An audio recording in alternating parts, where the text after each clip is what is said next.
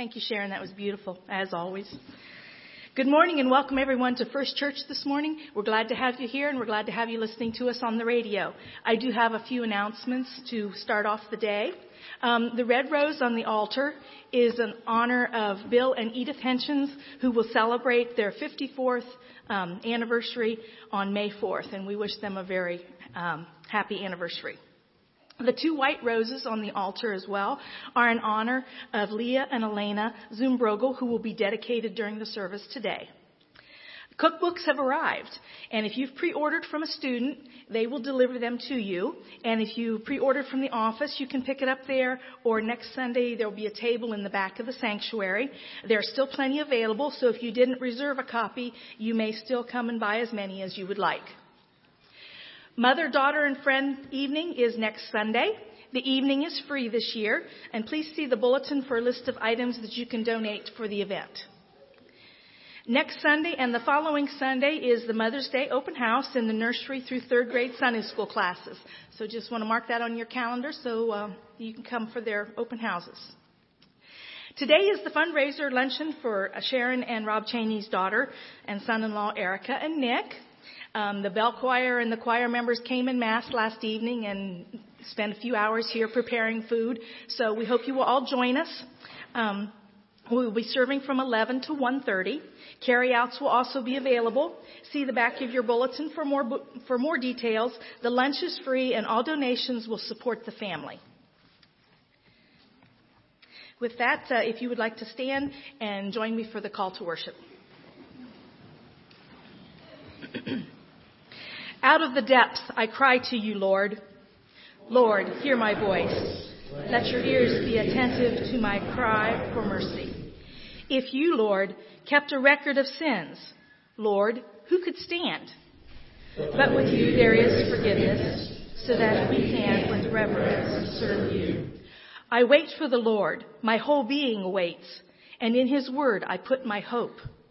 I wait for the Lord more than watchmen wait for the morning. More than watchmen wait for the morning. Israel, put your hope in the Lord. For with the Lord is unfailing love, and with him is full redemption.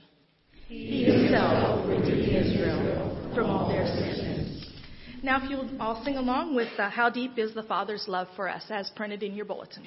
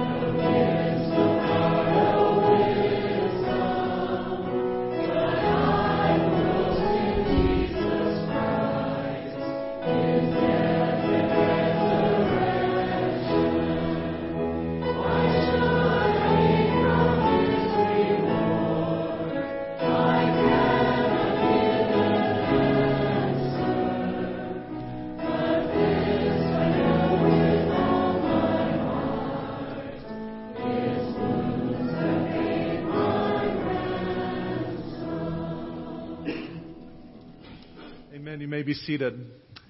I, this time, I want to invite uh, the family, the Zimbrogel family, forward for our dedication today.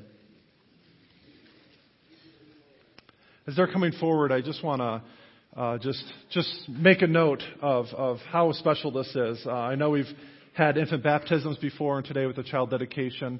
Um, anytime we celebrate children, anytime we recognize the importance of family, um, it's just a, it's a wonderful thing in my mind. I think this is such a great occasion, and, and I'm so excited to be here today. Um, we had uh, when Josephine was born. Uh, obviously, that was before we came here to this church. We had her dedicated as well, and we just I just know for for me this is just such a special thing to celebrate family, to celebrate children, and to uh, and to see the commitment that they're making to raise their children in the Lord. So hear these words from Mark chapter 10, verses 13 through 16. People were bringing little children to Jesus for him to place his hands on them, but the disciples rebuked them. When Jesus saw this, he was indignant. He said to them, Let the little children come to me, and do not hinder them, for the kingdom of God belongs to such as these. Truly I tell you, anyone who will not receive the kingdom of God like a little child will never enter it. And he took the children into his arms, placed his hands on them, and blessed them. Just as Jesus welcomed children and did not turn them away, we also welcome children into the life of the church and desire to nurture them in the Lord. Deuteronomy chapter 6, verses 4 through 9, gives us a picture of what that looks like, both within the community of the church and within the home as well. Hear, O Israel, the Lord our God, the Lord is one. Love the Lord our God with all your heart and with all your soul, with all your strength. These commandments that I give you today are to be on your hearts. Impress them on your children. Talk about them when you sit at home and when you walk along the road, when you lie down and when you get up. Tie them as symbols on your hands and bind them on your foreheads. Write them on the doorframes of your houses and on your gates. This passage remind, reminds us of the importance of raising our children in the Lord, to know, to love Him, to serve Him, and to grow in their faith. And so hearing these, these scripture passages and, and knowing the importance of what we're doing here today, Dustin and Christina, do you desire to dedicate your children to the Lord and promise to raise them to know, love, and serve Him? We do. Wonderful. And as, as with uh, when we do infant baptisms, we know that they, the commitment that they, they are making today um, uh, they're not able to make the commitment of faith that you are able to. So as your as parents, you're you're committing to raise them in the Lord, to instruct them in the Lord, so that when the day comes when they're old enough to understand and old enough to make that decision for themselves, uh, they're able to do that. And so, uh, with that in mind, we want to ask you questions about your faith and hear hear the witness that that uh, has for us today. And so, I encourage you to answer these questions. Do you truly and earnestly repent of your sins and accept Jesus Christ as your Savior and Lord? We do. Do you believe in God the Father Almighty, maker of heaven and earth, and in Jesus Christ, his only Son, our Lord, and in the Holy Spirit, the Lord, the giver of life? We do. And do you intend to be Christ's faithful disciples, trusting his promises, obeying his word, honoring his church, and showing his love as long as you live? We do with God's help. And will you devote yourselves to the church's teaching, to fellowship, and to the breaking of bread, and to prayer? We will with God's help. Praise God. Well, let's, as a church, as a community of faith, let's, by word and example, with the help of the Christian community, in the truth of God's word, and in the way of salvation through Jesus Christ, do you promise to pray for them and to teach them to pray? Do you promise to nurture them within the body of believers, the citizens of Christ's kingdom? We do with God helping us. Awesome.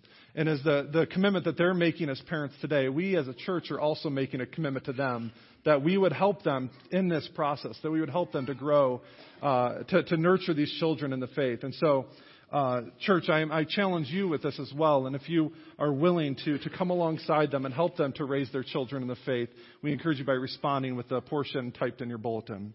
Brothers and sisters, as we receive Leah and Elena into Christ Church, I charge you to nurture and, and love them and to assist them to be Christ's faithful disciples. With joy and thanksgiving, we now welcome you into Christ's church. We promise to Christ. We promise to love, encourage, and support you, and to help you know and follow Christ. So, Leah, I dedicate you in the name of the Father, and of the Son, and of the Holy Spirit. And Elaine, I dedicate you in the name of the Father, and of the Son, and of the Holy Spirit. May the Lord bless you and care for you. May the Lord be kind and gracious to you. May the Lord turn his face towards you and give you peace. Amen. Now let's pray once again for these children and their parents. Gracious God and Heavenly Father, we thank you for the gift of your Son, Jesus Christ. Thank you for the free gift of salvation that is made available through his death and resurrection. We pray for Leah and Elena. Bless and strengthen them daily with the gift of your Holy Spirit. Unfold to them the riches of your love. Deepen their faith. Keep them from the power of evil and enable them to live a holy and blameless life until your kingdom comes. May they grow to know, love, and serve you with all of their heart, soul, mind, and strength. And look with kindness on Dustin and Christina. Let them always rejoice in the gifts you have given them. Grant them the presence of your Holy Spirit, and may they bring up Leah and Elena to know you, love you, and serve you and their neighbor through Jesus Christ our Lord. Amen. We have some gifts for you. Uh, of course, we have some certificates here, certificates of dedication for each one of them, as well as a Bible for each one of them. We pray that they'll grow to know and, uh, and read these, and you can read them together as you grow in your faith together as a family. Congratulations. Thank you. Yep. Uh, as they're finding, here, you got your hands full. Let me take that. um, as they're finding their way back to their seats, uh, we invite children to come forward uh, for children's chat and for you to take a moment to greet your neighbor.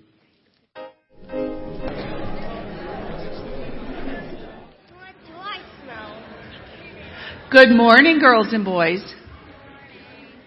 Morning. Hey, Kayla and Lena, come over this way. Come on, little closer. Little closer. There we go. All right. So how are you guys this morning? Good. What did you think of all that rain? Not so. Not so good. It was awesome rain. It was awesome rain. The farmers really needed that rain. Now, did that rain just come straight down? Or did it get windy sometimes? It got windy sometimes? Hmm. Windy like that? Like that? That kind of wind? Huh? Did it get windy? Yeah. Now, when you're outside, can you see that wind? No. How do we know it's there? How do we know that wind is there? We can feel it. I won't do it again. Okay. So we can feel the wind. Okay? You can feel that, right? Yeah, just like you could feel whenever I blew out of the air can, we could feel it. Okay? We can feel it blowing against our face and we can feel it blowing through our hair. And we know we can't see the wind, but we know it's there because we can feel it. Okay? Now, can we hear it? No. Can you hear the wind? Yes. How do you hear the wind? You listen carefully and it has to be silent. It has to be silent. You got to listen carefully. Or you, if it's really loud and you step outside, you could hear it blowing really. We can hear it blowing through the branches on the trees. Running. Yep. Okay. So if it's blowing, then we hear it. We can hear it. If it's really windy, you hear it up against the house and you can hear it kind of coming through the window, blowing up against the windows a little bit. Okay. So I have a question. Can we see the wind? Yes. No, we can't see the wind. It's air moving. How many of you have ever seen God? Can we see God? No. No. But how do we know He's there? Cause he. Cause he's in my heart. Because he's in our hearts. Very good, Olivia. The Bible says that no one has seen God. Well, if we, we have to know that he is there. And it tells us in 2 Peter, we cannot see God, but we can see men doing things that God's Holy Spirit has moved them to do. And we know that God is there because we can feel his presence. The Bible says, I will fear no evil, for thou art with me. And it also says we can't see God, but we know He is there because we can feel His presence in our lives. Okay? And how do we hear about God? How do we hear God? In the Bible. We can hear God by listening to the Bible. In the Bible in Revelation it says, Behold, I stand at the door and knock. If any of my man, if any man hears my voice and opens the door, I will come in. So we can't see God, But we know He's there because He speaks to our hearts. And God loves each one of us. Okay? So even though we can't see Him, just like we can't see the wind, we know that God is there. Okay, let's say a quick prayer. Lord, we can't see you, but we know you are there because we can see you moving. We can feel your presence and we can hear you speak to our hearts. Please bless all these children here today. In Jesus' name we pray. Amen.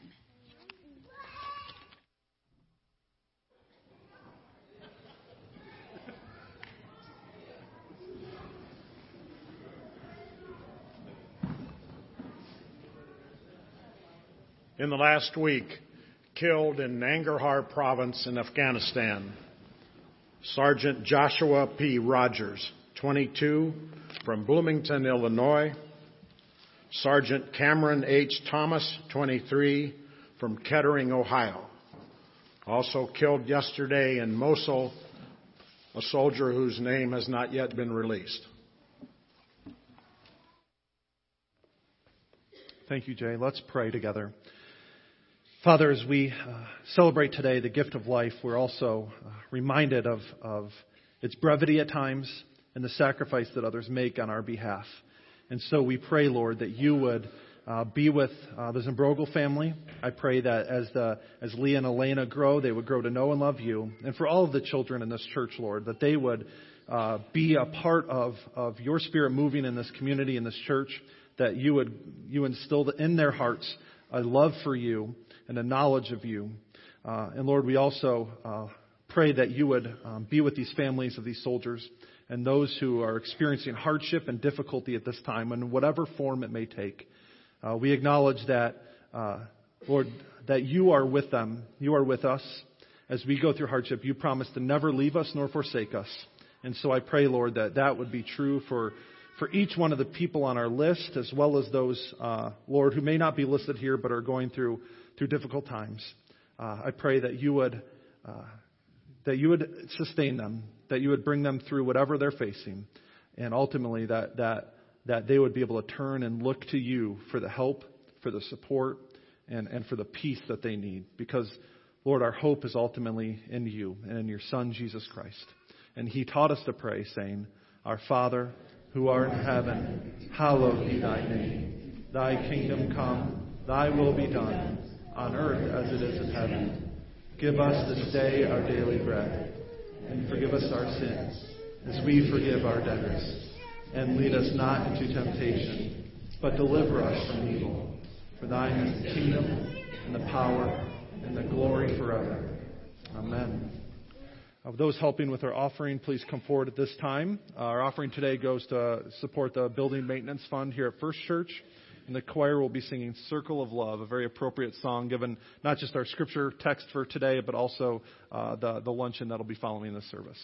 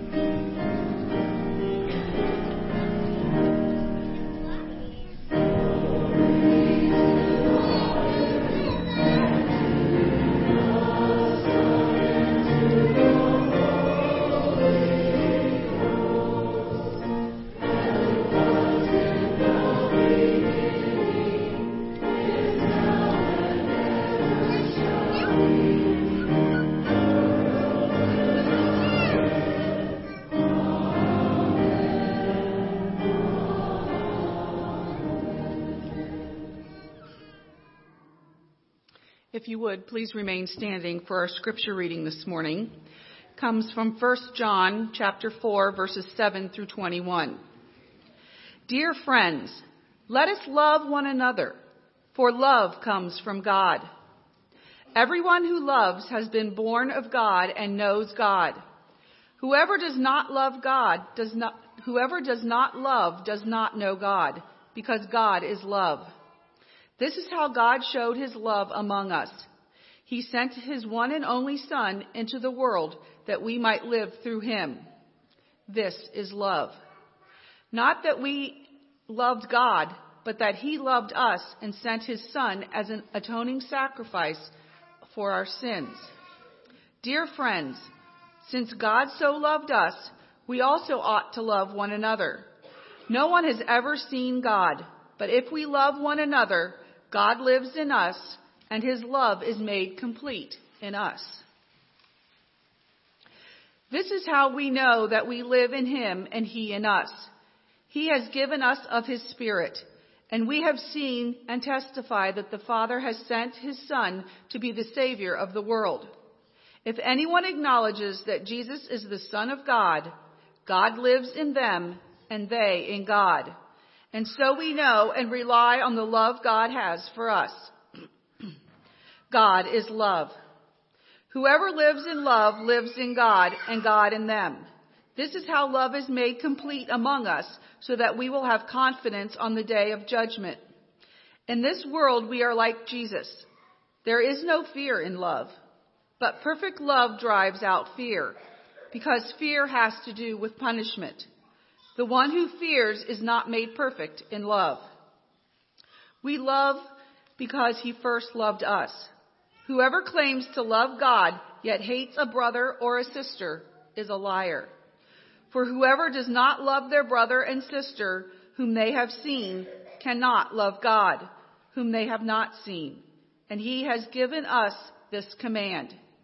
Anyone who gives God, anyone who loves God must also love their brother and sister. If you would join us in our hymn number 66, To God Be the Glory, and we will be singing the first verse only.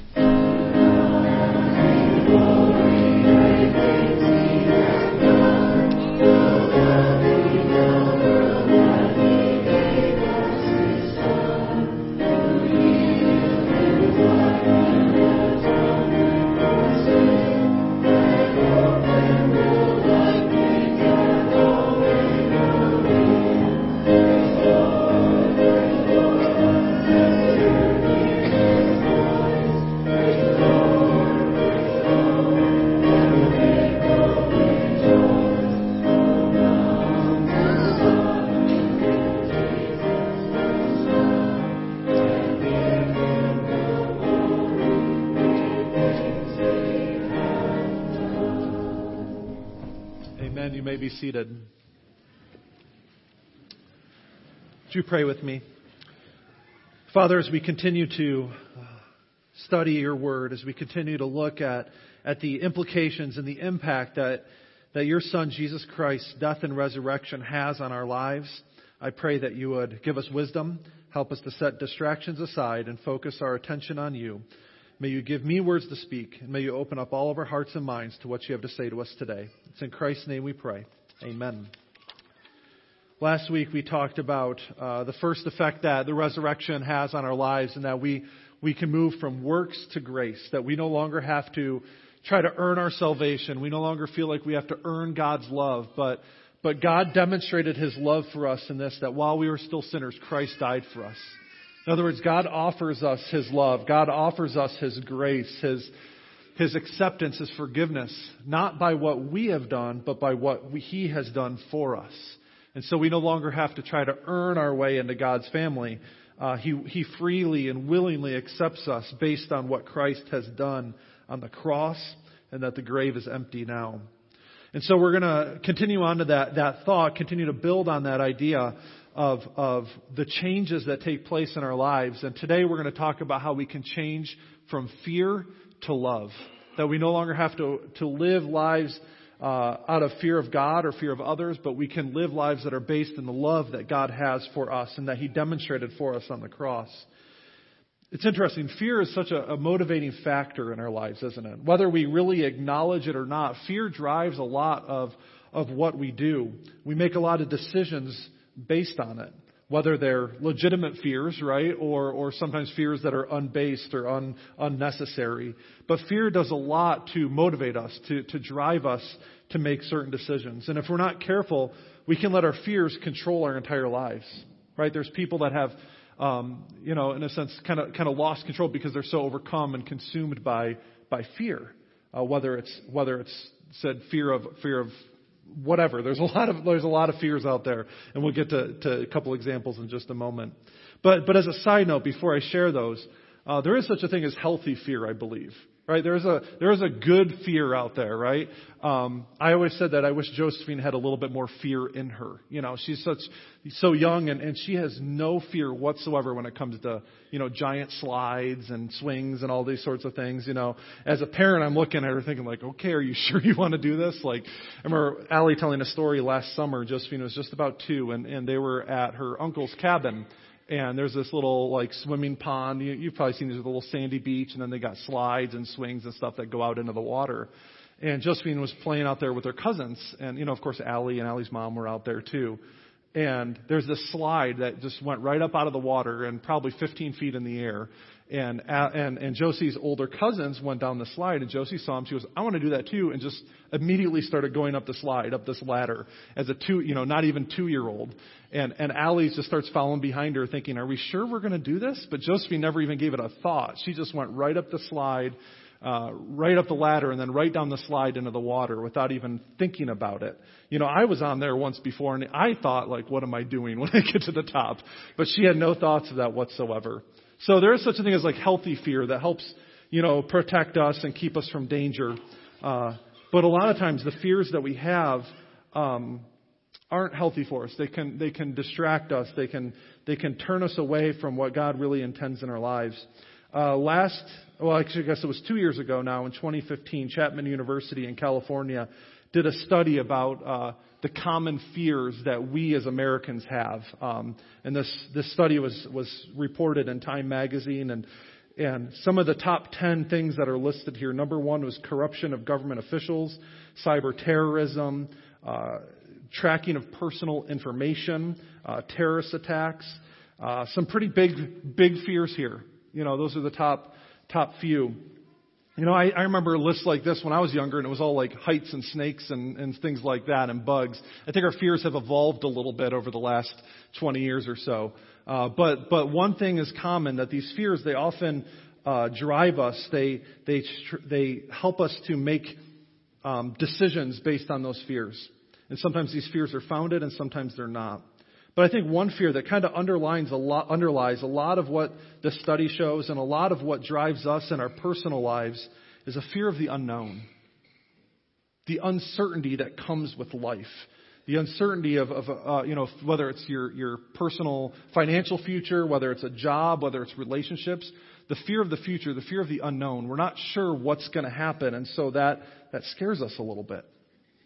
And that can even extend beyond this life as well. The fear of the unknown in terms of where we'll spend eternity. Are we really in right standing before God? Does God really accept us or love us? Or are we living in fear of what may come? The Bible talks a lot, especially in the Old Testament, about fear of God. And it talks about it in a good way. Um, it's usually a good thing, like in Proverbs 1, uh, verse 7. The fear of the Lord is the beginning of knowledge. And so, if we're talking about how fears you know, we want to move beyond fear and that fears can sometimes drive us to live lives in a way that we don't, that God doesn't intend. How is fear of God a good thing? If we think of fearing God in the same way that we, in the same sense that we talk about the other fears that we listed, we're missing the point. If we fear God in the same way that we fear terrorist attacks, or fear, you know, our personal information being stolen, or even fear of heights, will never, it'll never motivate us to love Him or instill in us a desire to be in a relationship with Him. And so when the Bible talks about the fear of God, it doesn't mean like being afraid of Him. It means having a sense of respect or a sense of awe or reverence toward who God is. We fear Him in the sense that we are in absolute and utter awe of who He is, what He has done, and what He's capable of doing. He is the creator of the universe, and everything is sustained by His power. He's the author and giver of life, and He keeps the planets and stars in motion. Without Him, nothing would even exist. And if we're truly able to wrap our minds around that, right, if we're truly able to understand who God is and what He has done for us and what He's capable of doing, it would affect our very lives. It would drive us to give Him the respect and honor we deserve. We would be in fear of Him, but we would not be afraid of Him. Does that make sense? We would have an awe and respect and reverence for who God is, but we wouldn't have to fear or be afraid of Him in that sense. If God is love, as this passage from 1 John teaches us in verses 8 and 16, then we should have nothing to be afraid of. Far from it. In fact, if God is love, it changes how we relate to Him and to others. We no longer have to be driven by our fears. Instead, the love of God, demonstrated for us through Christ's death and resurrection, enables us to live differently. We no longer have to be motivated by our fear of punishment. We no longer have to be motivated by our fear of whether God will accept us or not. But we can live out of love instead. And that's what this passage from 1 John chapter 4 is teaching us that God is love, and that should motivate us then to live out of love instead of fear. And, the, and, there's several motivating factors that are listed here in the first part of this passage. First of all, as I've already mentioned, John teaches us that God is love. It's a statement primarily about his character and not his actions. In other words, it doesn't, John's not saying that God is loving or that God sometimes is loving toward his people, but that God is love. It's a very part of who he is. It's a part of his very nature. It's a part of his characteristic, uh, part of his personality. So, so when we say that God is love, it's about, it's describing the very core of his being. It changes, excuse me, it flows from his character. His actions flow from his character and not the other way around. In other words, what he does is loving because of who he is. He's not loving because of what he does. Right? We often describe someone as a loving person based on their actions. And that may be true, but, but that actions are only evidence. It's only the, it's the outpouring of the love that is within them. And, and so with God, it's the same way. His actions toward us are loving, that's for sure. We'll get to that in a moment. But it's out of his very nature. It's the very core of who he is. He is a loving God. He is love itself. And so when we say that, we talk about uh, how all love, true self sacrificing love, comes from God. It finds its origin in the very being of God. So when we are loving others, when we show people God's love, the same kind of love that He showed us, that comes from our relationship with God. It's, it's, it starts with Him and flows to us. And when we say that God is love, it means that everything that God does, He does out of His love. That's a pretty big statement, too, if you think about it. It means that when God judges, He judges out of His love. When God disciplines us, He disciplines us out of His love. When He answers our prayers, He answers our prayers out of His love for us. You see, love is the motivating factor. It's what, it's what everything else flows from when we talk about God and what He ha- and how He has worked in this world. And I think an example is, is how parents relate to their children. Right? From a child's perspective, when we put someone in timeout or when we make certain decisions that they don't like, they may say it's not a very loving thing. From their perspective, it may not seem so. But anybody out there who's a parent knows that we make decisions, we do things based on our love for our children. We choose to do things that may not be popular, that may not be uh, well received, but they're loving. It's, it's a loving thing to discipline your child when they are not doing what they're supposed to do. It's a loving thing to lavish gifts on your children when you want to spoil them a little bit, right? That's, there's nothing wrong with it. All of that comes out of our love for our children. How much more then will God, our loving Father, show us and deal with us out of His love? I, while we are imperfect, while we don't always do what we're supposed to do as parents, right, we often fall short if we're honest with ourselves, none of us are perfect. God is. He is perfect. He's that perfect, loving Father who will always do everything based out of His nature, His loving character. And so we see here that God is love, but even more than that, out of that love, God shows it to us through Jesus Christ. He put his love on display. He put his love in action through sending his son, Jesus Christ, to us. And I think that's an important thing to note that, that love is a primary, primary characteristic of who God is, but it's also, we also see that on display. We also see it in action through what Christ has done for us. Love is primarily about who God is, not about what he does, but his actions prove his character. His actions are the, the, the overflow of his character. His actions are what show us his loving nature. We know that God is love not based on some abstract theological reflection, but on the reality of his actions toward us through Christ. His love toward us was undeserved and unprovoked. Uh, I already mentioned our discussion last week was all about grace and how we can't do anything to earn God's love or God's favor, but yet He gives it to us freely through Christ. This, this, this idea is reiterated in this passage. In verse 10, John says, This is love, not that we loved Him, but that He loved us. Right? It starts with Him. It starts with what He's done for us in our lives. Romans 5 8, I know I shared this last week, but it's a, it's a passage that is worth repeating. God demonstrates his own love for us in this that while we were still sinners, Christ died for us. He demonstrated his love toward us when we didn't deserve it. He gave us his love first. We didn't have to love him in order to earn his love. He loved us first, and then we simply respond to that. Verse 19 here in 1 John 4 says that we love because he first loved us. It starts with him and his work in our lives. And so when we talk about love, what do we mean by that? We often associate love in our culture and our society with a feeling, right? Just this feeling of love. We feel certain emotions toward other people. The problem with that is emotions are a little fleeting, aren't they? Right? They can come and go day to day. You may not always feel like you love someone. Uh, but when the Bible talks about love, when we talk about love in the sense of God's love toward us, it's, it's, it's not feeling primarily. That may be part of it, but that's not what the love that the Bible describes is all about. The love that the Bible talks about is an action, it's a choice. It's choosing to love someone even if you don't feel like it all the time. Right? And that's so important because day to day our emotions are going to change. We may not feel like loving our spouse or loving our children. But if we understand love not primarily as a feeling, but as a choice, as an action, then we can choose to love someone even if we're not feeling it right? And that's so important.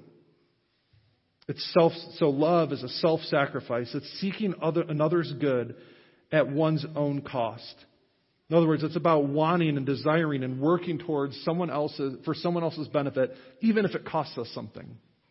And we see that perfectly exemplified in Jesus Christ and his life and his death and his resurrection, right? He didn't have to go to the cross on our behalf. We had done nothing to deserve it. And yet his love was so great for us that he died on the cross. He gave up his life so that we could be accepted into God's family. That's self sacrifice. That's looking after another's good at our own cost. And so God sent his son in the world that we might live through him to be an atoning sacrifice for our sins, it says here in 1 John. Atonement, Jesus' death and his resurrection, what the price that he paid for our sins, not the incarnation, is how we can truly and supremely know God's love for us. Right? We wouldn't have Christmas without Easter. Christ coming in the flesh, right? Him living on this earth was, was a revelation of God's character and his love for us. But it wouldn't have meant anything without his death and his resurrection. Without Easter, Christmas wouldn't be that important. Without Easter, our faith does not make sense. But it's because of what he's done for us that everything else, that's the foundation that everything else is built on. And so Jesus was both the revelation of God's love and the very essence of love itself. It both put God's love on display for us to see, and it showed us what love really looks like that self sacrificing, uh, others, seeking after the other's good kind of love. That's what, that's what we see in Jesus Christ himself. And it was put on display uh, for us through his life and through his death and resurrection. John, when he opens his letter here, in, in the very first verses of this letter, 1 John 1, verses 1 through 4, it talks about these, these, these words that describe how they witnessed it. They were able to actually see and experience God's love for themselves. John writes, That which was from the beginning, which we have heard, which we have seen with our eyes, which we have looked at, and our hands have touched, this we proclaim to, concerning the word of life. The life appeared, we have seen it and testify to it, and we proclaim to you the eternal life which is with the Father and has appeared to us. We proclaim to you what we have seen and heard, so that you also may have fellowship with us. And our fellowship is with the Father and with the Son, Jesus Christ. And we write this to make our joy complete. I love the description there because it's talking about experiencing Christ in their lives. What they have seen and heard and felt and touched and all these things, these words that describe that experience. And so it's through Jesus Christ that we not only see God's love on display, but we experience it for ourselves. And so God is love. It's a part of His very nature. God shows us His love through Christ. And finally, God's love is complete in us. It's made perfect. It's made mature in us. That word there talks about something that's brought to its intended goal or purpose. God's love has no real effect in our lives until we allow it to be manifest in our relationships with others. Let me say that again. Our, God's love has no real effect in our own lives until we allow that love to then overflow, to be made, made known, made real in our relationship with others. If we know God and have a relationship with Him, then we can't help but show that same kind of love to other people in our lives. Love must flourish in our lives because it's because of its divine origin. God is love. God has shown us his love in Christ. And so if we have a relationship with him, it's going to be a part of our relationship with others then as well. Love is essential to God's character and his personality. Therefore, we can't, we can't separate love from God. We can't say, well, well, I, I love God. I, I know him, but I'm not really loving, right? That just doesn't make sense because if God is love, then it's going to be a part of our own lives as well. We can't separate the love of God from God Himself because it's a part of it's a very part of who He is. When asked about the greatest commandment, Jesus gave two answers. To love the Lord your God with all your heart, soul, mind, and strength, and to love your neighbor as yourself. See that in Matthew chapter 22. Everything, all the law and the prophets, all of God's word hangs on those two things. They cannot be separated. And so if we're to love the Lord your God with all your heart, soul, mind, and strength, then we're going to have to love our neighbors as ourselves. You can't have one without the other. And so we must show that kind of love that God has shown us to everyone we meet. Our love is a reflection, it's a response to the love He's shown us. I already mentioned verse 18. We love because He first loved us. We have an obligation to love others, it says in verse 11. See, Jesus gave that command to his disciples himself when he was before, before his death and resurrection. In John chapter 13, verse 34, he says, A new command I give you love one another. As I have loved you, so you must love one another. It's impossible to receive God's love, to come into a relationship with Him without showing that same love to others. And so the basis for this command to love one another is in the example of God Himself. It's not based solely on this abstract truth that God is love, but in the concrete fact that God showed us his love by sending his son. If we are truly his children, we must follow his example and love people with that same self sacrificing kind of love that he showed us. And John goes on to say that, that it's possible through the Spirit living in us. God sends the Holy Spirit to enable us to live this way. Romans 5 5, Paul writes, Hope does not put us to shame because God's love has been poured out into our hearts through the Holy Spirit who, he, who has been given to us. See, just as the Holy Spirit enables us to put our faith in Jesus, right? We can't confess to know Him. We can't truly know Him apart from the Spirit's work in our lives. He also enables us to live as He did. Galatians 5 describes the fruits of the Spirit, and love is the first one of those fruits that's listed. He produces in our lives. It's the Spirit working in us to help us to grow and to, to love other people as well as love God. If you want to see what love looks like in action, we can look to 1 Corinthians 13, 4 through 7. I encourage you to, to read that on your own. I know uh, when Tori preached uh, a couple months ago, she had you fill out, uh, she left blanks in there to fill in your own name to kind of give us a picture of what love should look like in our lives. And what a great example that was. But we see in that chapter what love looks like played out, lived out in everyday life. And so love for God and for others, it's not a, it's not a condition or prerequisite of our salvation. It's the evidence of genuine faith. In other words, we don't, God doesn't base His love for us on our love for Him or for others. But if we truly love, if we, if God has, has poured out His love in our lives, if we've truly been impacted and changed by what He's done for us, then we're gonna love others. It's gonna be a natural consequence of our relationship with Him. And so we, we love others and our love, our love for Him and our love for others is evidence of genuine faith in our lives. And the Holy Spirit works in our lives to make us more like Jesus. Says that our confidence and hope lies not in ourselves, but in the Holy Spirit making us more like Him. God's love working in us to love and others transforms us more into His image. That's how His love is completed in us, is when we become more and more like Him. So John closes this passage talking about two tests that we can, we can put ourselves through to know whether or not God's love is in us and whether or not we, we truly have experienced God's love for ourselves. First of all, the question is, do we still live in fear? I started off today talking about the fears that sometimes drive us and motivate us. Uh, do we still live in fear or we have allowed God's love to cast that out? See, because perfect love casts out fear. Fear of punishment has no place in the lives of believers who have experienced God's forgiveness. Romans 8:1 says, "Therefore, there is now no no more condemnation for those who are in Christ Jesus." In other words, we don't have to fear punishment. We don't have to fear God's wrath or God's judgment if we are truly in Him because His love has cast that out. Christ has already taken that punishment upon Himself, so we don't have anything to worry about. And so are we still living in fear? Are we still allowing that to drive our lives? That's a test of whether God's love is truly in us. You see, we cannot simultaneously approach God in love and hide from Him in fear. It just doesn't work. If we have known and experienced God's love, we'll be able to approach Him with that sort of boldness, and we will no longer have to cower in fear of punishment. And so the first test is whether or not we're still living in fear, and the second is whether or not we're loving others. We cannot claim to love God and hate our neighbor at the same time. If we aren't, if we aren't loving, then the love of God must not be in us at all. We cannot avoid the easier thing, which is loving our visible neighbor, and still do the harder thing, loving an invisible God who we have not seen.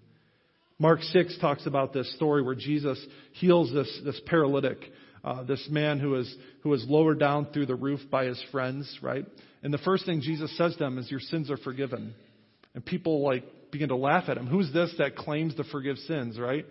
And Jesus says, just so you can know that the Son of Man has power to forgive sins, I tell you to take up your mat and walk. And he goes on to heal this man. And the guy gets up in front of this giant crowd and walks out.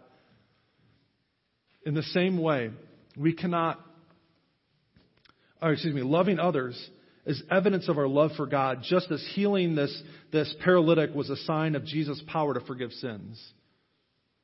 So our love for others is, is proof, it's evidence of our love for God and that His love has impacted our lives.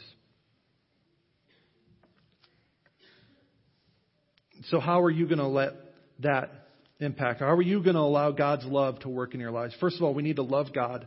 We need to put Him first in our lives. We need to trust in Him and receive by faith the grace that was poured out to us through His death and resurrection. Ask Him to soften your heart so that you may receive the love that He has for you. But then we also need to allow that love to flow into our relationship with others.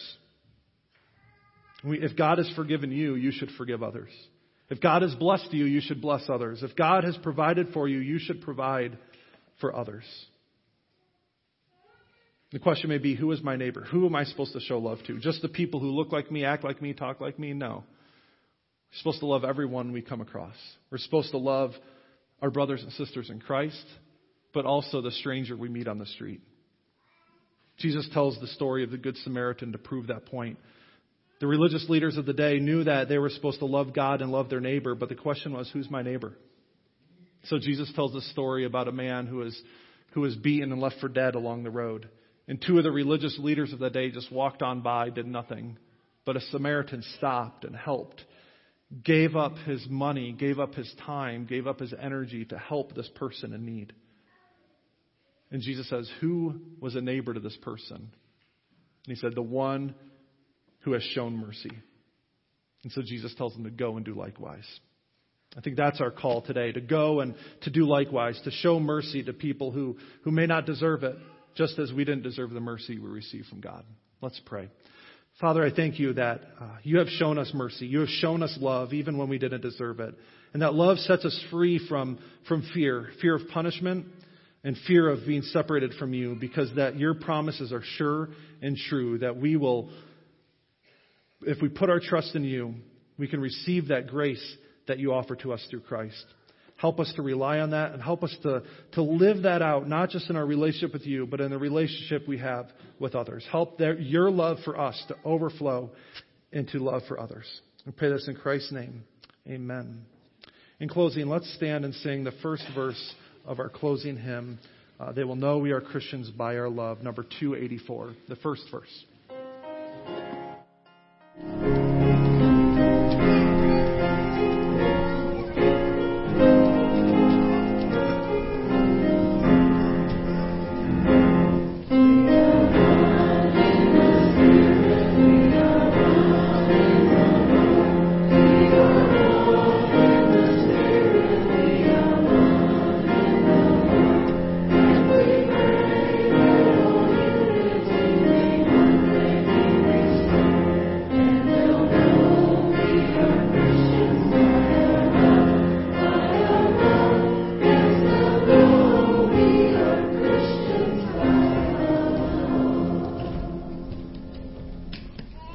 To show love uh, today uh, from 11 to 1.30. The choir uh, is putting on this, this fundraiser luncheon to, to show some Christ-like love to, to a member of our community. And so I pray, I encourage you to be a part of that, to stick around for that.